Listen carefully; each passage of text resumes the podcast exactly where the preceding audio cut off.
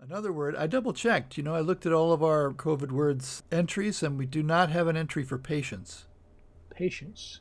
Yeah. Ah, Which, of course, is what is being tested right now indeed. for a lot of people.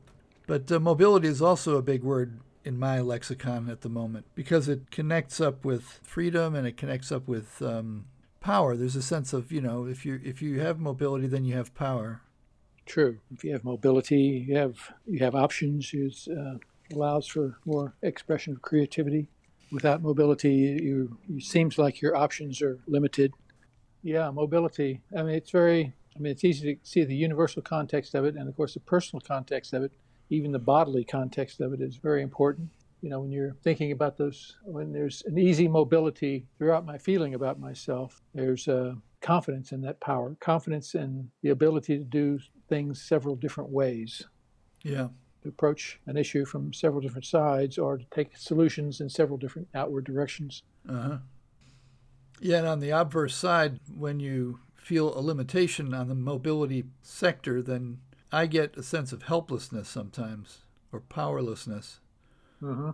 or the sense of being trapped. I mean, all those things Trapped, kind of. exactly. Yeah. Yeah. And then there's immobilized and I think paralysis, I think you mentioned a few minutes ago. Yeah. Yeah. The trapped feeling, the feeling of being bound, you say, it sort of feeds into the powerlessness you mentioned, tied up. yeah. when you feel immobile, and you know, it's uh, one of the things that we've experienced, of course, during the, the COVID pandemic here for the last, uh, I guess, going on nine months now. We've been very aware of our inability to be mobile in a big way, going somewhere. Yeah. ability to just to go to decide to go somewhere and just go has been uh, for us startlingly compromised. Uh, obviously, there for if not pandemic reasons, for other reasons in other societies, people, you know, perhaps Middle Eastern countries where there's a lot of issues with border issues and stuff like that. And mobility in terms of travel has been a challenge. Some people for all their lives, but for us not to be able to decide to get up and go, not being able to do that is just downright un-American.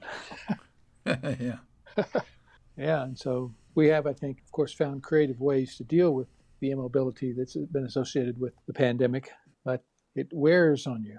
Yeah. Uh, because you've taken it for granted, you're always, you tend to just automatically strive against that feeling of immobility or inability to travel, inability to move. And I think that's where you get exhausted being in a situation where you don't actually do much because you're constrained. But there's that in you which is always fighting against that. Yeah, yeah, exactly. I see it. Yeah. And because it's this has persisted over months and months and months, now we're getting to the point where people are exhausted. They just give up. They say, "Well, fuck it. I'll just get infected. Who cares?" Yeah. And so a signal perhaps coming from local government that under certain restrictions, certain businesses may open. People who are in this state of mind go out and see some people sitting on a patio of a restaurant and eating food and stuff. Uh, they're very vulnerable to the thought, erroneous though it may be, that, oh, it, good, we can go out now. They said it. They said it's okay, and we hear that part without all of the caveats that came with it. When you're in that exhausted phase, same exhaustion that, as you said, causes a person to say, oh, "Fuck it, if I, who cares if I get it or not?" Uh-huh. But some people were really fooled into hearing through their exhaustion that it's it can be okay to go to the restaurant with your six friends. So go ahead. And that just bleeds over into other things going to the beach, having a party, adding 10 more people to the wedding list. Uh-huh. And of course, the aftermath of all these things we've seen on the news. But yeah, there's something in us that won't be constrained, a basic urge that is anti constraint, Yeah. anti immobility. hmm You know, it's a, which if we study our nature is really an energy converter and a, and a process that is limitless in its personal applications. That's that being the real nature of what we really are as human beings, then uh, it makes patience hard for us to learn. Because, so patience, I think, in the human being, the envelope pushing member of the chain of critters on the planet, is sort of like an acquired taste or something that you have to learn as a way of relating properly to your environment. It seems like has to be a learned behavior. Well, as the there's something more primal about getting up and going. Yeah. And your point about the innate nature of ourselves reminded me of the, something you said a couple of weeks ago about the uh, person who's hitting uh, F sharp instead of F on the keyboard when they're playing ah. a chord, and the teacher's about uh-huh. to rip out their eyeballs. And uh-huh. um, it's the correct note. The notes is filled with harmony that is trying to make itself heard. And in the same way, I get the sense that our innate sense of boundlessness uh-huh. is is in the sa- same way in this situation is is we're driven mad by the fact that it's trying to make itself known and, and we can't somehow get there to see it. Yeah, but it's that quality that's the real source of our pulling our hair out. Yeah.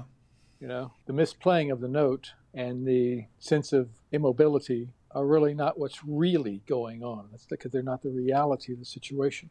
They have no life of their own because the life that the situation is given comes from the harmonic that is universal and that sense of us which, as you said, is universal. Yeah, similar situation. And patience, challenge though it may be to us, learning patience, I think, has to do with learning the acceptance of that boundlessness, the acceptance of that boundlessness in us, so that we don't have to prove it by physically getting on an airplane and flying somewhere. We don't have to prove it with stuff in a material sense. What we need to do is accept that nature of our identity. When we accept it fully, our boundlessness, then patience is easy, it would seem to me. Because the thing that we strive for in our impatience is already ours. Yeah. But that's an exercise in, in changing your consciousness of yourself, your attitude of yourself. Right, right. To get your state of mind to the point where you can see the presence of the boundlessness that's trying to be heard. Yeah. And uh, seeing that in our consciousness and do people maybe listen to these words and they think, oh, what a bunch of intellectual hooey, you know? Yeah. But the fact is that the only world you know is in your consciousness. The, the world that you know is your world. And that's where these changes happen. And, and if you do succeed in changing your consciousness and perceiving the presence of boundlessness as your own reality, that's your world. And it comes through loud and clear. Yeah, and you feel it. I mean, it, it feels just as real as you know stubbing your toe on the bed in the morning. but uh, yeah, in other cases, we know this. We know that uh, how we use our words, you know, and certainly they can be used in just an intellectual sense, which is just light narrative or an argument that's going nowhere or whatever. But when we use our words with awareness, with a real sense of paying attention to the words we use, that consciousness that, that, our world is, you know, your your world is your consciousness, my world my consciousness. It's your words too. Those are the windows to the meaning of it all. That's the path in. Mm-hmm. So that when we talk about things that maybe seem intellectual at one level, when we've spent some time really working with our words, we realize that they are windows that can open into some very deep and seemingly instinctual things about ourselves. Right, wordless things. Yeah. Uh, they're, they're wordless things under and back of words. And so we use the words to, as I say, open the window to get at, get at meaning. And then when we, by opening that window and stirring up that very deep place, when we start associating those words with a different viewpoint, with a change in viewpoint, with a shift in our consciousness, then the meaning is at a very under, underlying level, meaning shift, because there's kinship there, there are things connected there. And it's not intellectual at that point. It's not even words at that point. It's a moving, stirring, you know, phantasmagoria of symbolic image and various things. But that's where my world comes from, as far as I'm concerned. That's what makes it look like it does to me. And when we can come to accept limitlessness, for instance, really accept it and accept its deeper implications, then, as I say, we're we are somatically, intellectually, emotionally, spiritually, tonally, resonantly inseparable mm-hmm. from that new understanding. Yeah. And that's then what our world looks like. Right. And the, the way that our world resonates. Yes.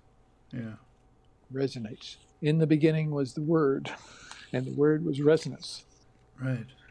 Elliot Durzoff sent around an email to, know, he's in he's in the men's group that I belong to, and he sent around an email to the members of the group calling on anyone who is a veteran in the in the Prosperos Technique translation, ask them to if they wanted to to send him some of their tips for using the translation technique.